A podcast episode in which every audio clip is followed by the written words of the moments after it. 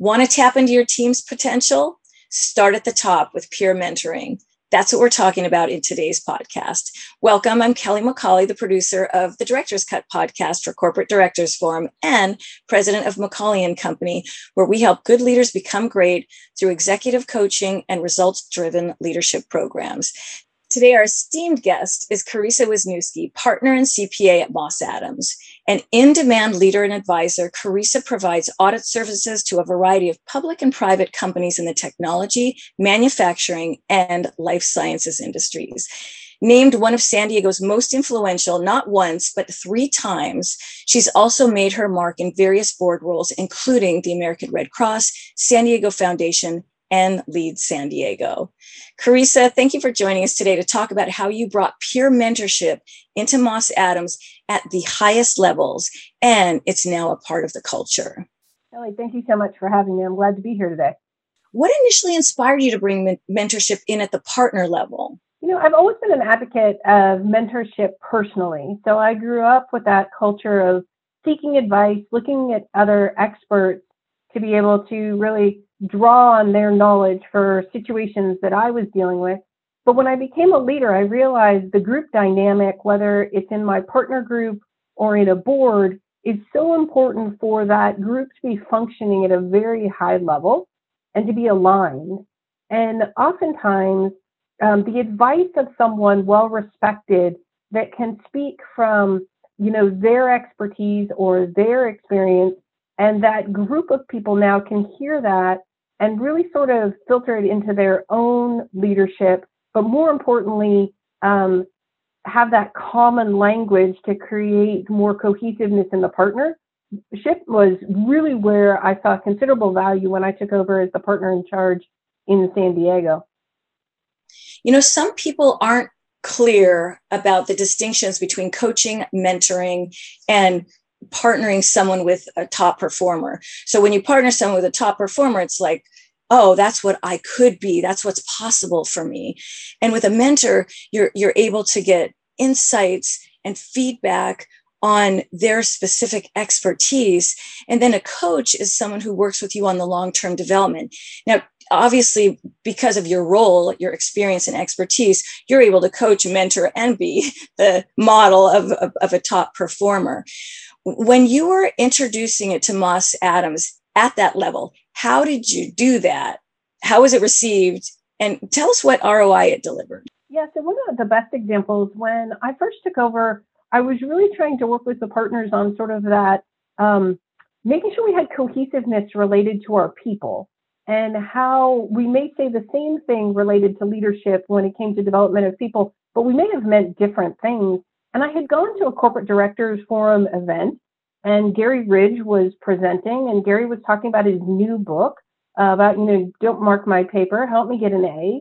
And it really resonated with the values and approach we take at Moss Adams, but used new words that were um, kind of unique and a philosophy that I really thought would resonate with my partners. So I talked to Gary and said, you know, would you be willing to come in and talk to my partners in more of a open environment of what does that really mean and challenging kind of our aha moments from the book. And so Gary and I agreed that I would buy the book for all of my partners and they would all read it before he came in to have a group mentorship session where we would then go through and get his advice, applying it to our facts and circumstances, not both not just as individuals, but as a group. And how did we apply it?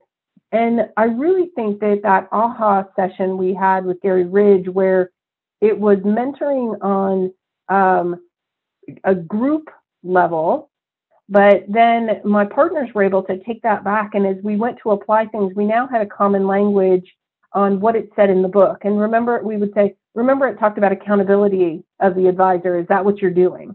And so I think the ROI really comes in uh, from the standpoint of efficiency and, you know, and common language where when you use a mentor who's too close to the situation, they get mixed up in the, the details. When you use someone in that vein with Gary and his book and his philosophy, you're able to stay out of the detail and really make sure that everybody is aligned. And then going forward, your employees' experiences is so much better because you have an aligned leadership group. Yeah, that's terrific. I mean, to have the author of the book and the CEO of WD 40, who's also the chairman, um, I'm sure that was helpful to influence the partners to say yes. it was, it was very much. And Gary is just so, so um, enlightening in his comments, but also provocative in his questions. He didn't let us off easy and he didn't, you know, let us off with common things. He said, What do you mean by that? And I think as a mentor, your job is to challenge the person to really think deeper, you know, and that it's you're not giving someone answers, you're challenging them to almost find the answer themselves. And given his experience and his style, that's you're exactly on point. I mean, he was influential before he even stepped in the room, which helped, I think, in the preparation for the meeting. Note to self: if you want to do this, bring someone influential to make the introduction. So, it, you know, you obviously work with senior level leaders and with boards. Personally, been on boards and also working with leader pe- leaders who are on boards. How do you see mentorship being valuable at that level? Because people imagine, wow, they've arrived. Who would need mentorship? So, what have you seen? Yeah, I think that you never outgrow the need for mentors. And to your point about the difference between coaching and um, actions like that that are more narrow to where you are in your role and in your job are very, very important. But mentorship is that elevation beyond um, your current work and challenging you as a leader or as a board to really kind of think beyond your current situation. And so it really, I think, helps you not become complacent in your leadership. I think there are too many times you get to a point and you say, Well, I have arrived, I have the skills. But if you don't continue to have mentors that you bring in to challenge you, you have the, you it's it's easy for a leader to slip into the the I do it like this and this is how it's done, even if maybe that's not the most effective for a board group or a senior leadership team, regardless of whether your role is to lead the team or be on the team when you get to the point you're a senior leader, your contribution has to really be um, very, very focused and very impactful. And I think mentorship done right actually pushes a senior leader sometimes even more than coaching because it is self-requested. It's already identified as needed before you go into the relationship. It, also sounds like it's more efficient. I would say efficiency. I mean, I I always look at things as both being are they effective and efficient? And efficient is because leaders' time is so valuable. It isn't, you know, it just I have a whole bunch of time to pontificate over what's coming next. It's like leaders sometimes that's their biggest, their most valuable resource is their time. And so efficiency in um, not only what someone, what the group's trying to accomplish currently, but what they may plan to accomplish in the future. And the better alignment you have um, on in the leadership team, the better. And as I mentioned in, in Gary's situation, having someone come from the outside that got us out of our individual slots and made us think bigger really helps you as a, a be more efficient you know as you're executing on the strategy after.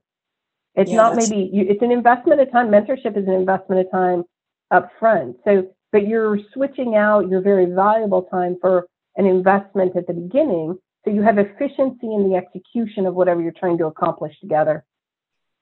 And it, I would imagine it gets the the less experienced more quickly into higher levels of performance as well as a, a wider scope as they look at how does my work impact everything we're trying to accomplish in this organization. I do. I think it is a, um, especially group mentoring. I think actually is a good leveling uh, mechanism because one of the things it does is it does empower newer members into the group to realize their voice is very valuable. And it also puts on notice the more senior members that you can't just coast and sit in place. And yeah. so when you, you know, when you bring in mentorship, it's like it does, it's a leveling to allow each voice to understand you have, you have a role, you have a responsibility to speak up. And from a senior uh, standpoint, occasionally you get in the room and it is um, younger leaders will defer to more senior leaders. Sure. Well, that that doesn't bring the voices all into the room equally. And especially where you're trying to create diversity within your, your board, and the more senior members may not be as diverse in what, however you're defining diversity, this actually creates uh, an opportunity to level the playing field so each voice recognizes I'm at the table for a reason. I need to speak. And so I do think that it helps people get up to speed, but it also helps um, get the voices into the room faster. Oh, that's such a terrific example of impact. It, so, if you're in front of a room and wanting to have a mentorship conversation, do you have a couple of favorite go to questions that you ask the room? For someone listening who wants to put this into play, having them imagine what's it like to mentor a group because they understand how to mentor uh, someone one on one, probably. Yeah. And I, you know, so in situations where I've actually been asked to come and kind of mentor a group, I always talk to the person that it's so important for the setup to be um, appropriate and similar to what we did with Gary, and that you know Gary's requirement was that everybody had read the book and that everybody wanted to be in the room and part of the dialogue. And so you already had that um, the, as a as a leader in that situation. I needed to make sure my partners were all in. There wasn't anybody allowed to just visit that meeting. And yeah. so when I've um, mentored a group or been asked to to do something like that, I use that same model of making sure the leader has prepared the group so that you don't end up coming into the room with this wide range of um, agreement as to whatever it is you're working on. And so when you know someone has asked me, I've said, well, you need to kind of surface the question, and you need to say to the group, wouldn't this be a good idea if maybe we thought a little harder about this? Wouldn't that make us because I said that buy-in that it's um, it's often more a soft skill that you're working on. You're not bringing a consulting in to to churn the numbers to do the math. You're bringing them in to talk to a group about their values or their norms often, um, and what I have found. And so I think that that's the bigger thing is making sure you work with the leader to ask those probing questions in advance to set up the need for the right mentor like, what is that mentorship? And then you get the right person to come into the room. And so, if you're doing it, I, I, I find that that fresh voice is what's helpful in group mentorship. When you're um, doing it as an individual, as part of the group, it often slips back in more to coaching. Um, and that is not as effective or, or adds the efficiency we talked about earlier. Well, having said that, how do you keep it alive? I mean, people get very excited about it, and then it's so easy when they go back to their world to be dragged into the way they've always done things. Yeah, you know what I was, what I do. Um, you know, in the example I started with, you know, with Gary, I actually met with him a few times after, just personally as the leader, and I went through with him kind of scenarios where um, we made, we were doing well, and but I thought gosh, we're probably not on point. We're we're reverting back to where we were of not being aligned. And so I met with um, you know Gary separate and said, how can you know how can I provide accountability now to the behavior we discussed without it being me in a compliance role? And so using the mentor then you know as a follow up as a leader to continue because it wouldn't have made sense for him to come back in. It was more important that I then as the leader create the accountability, the excitement over it. But I, I ever since then I've used books um, for that purpose, and I, you know I always, I was going to keep them to an airplane read book, you know, about 130 pages. but then occasionally with my partner group and also with my management group here in San Diego, the larger group, we did it then over. We used chapters in a book and I may not even use the chapters in order, which sometimes drives people bonkers. But I think that keeping the mentorship alive, where you're trying to create a mentor, and uh, you know the whether I've had the author of the book then speak, or I've used a YouTube that the author may have done as a supplement, kind of artificial mentoring. but it's like I do think that keeping it alive, being able to to circle back to whatever the mentor contributed. Like if you have a mentor come in a couple of times or whatever it is, but being able to circle back with a common language to keep it alive is just so important. Otherwise, it's often something that people get really excited about and then it stops happening. And that's almost worse because now people are like, remember that? Remember when we were all excited about that? Remember when we had, you know, that you know, excitement happen and then it just stops because now people feel that whatever momentum you got from using a mentor is gone. So it is very, very important to have thought through how do you reinforce it going forward? How do you reinforce uh, whatever the new learning is or a new, um, you know, aha moment, as Gary calls it, that you took away from the, the mentorship relationship? So smart and strategic. I really uh, admire how how you've done that and kept it alive. And 100% people are disappointed. They were excited. They were getting invested in, and now we're not doing it anymore. And why not? And then you know the head trash goes down a path you don't want it to go down to, which impacts productivity. Thank you so much for sharing what happened when you brought mentoring to the highest levels at Moss Adams and the value of having it become embedded in your culture. To, to learn more about Carisa Wisniewski, find her on LinkedIn. For, for, for details about Moss Adams' expertise in accounting, consulting, and wealth management, go to mossadams.com. For more podcasts like this, visit macaulayandco.com forward slash podcast and subscribe to hear about critical board member issues, challenges, and solutions like those discussed in today's podcast. Go to directorsforum.com. Until next time, we wish you the best on positively impacting the organizations and boards that you lead. Thank you so much, Carisa.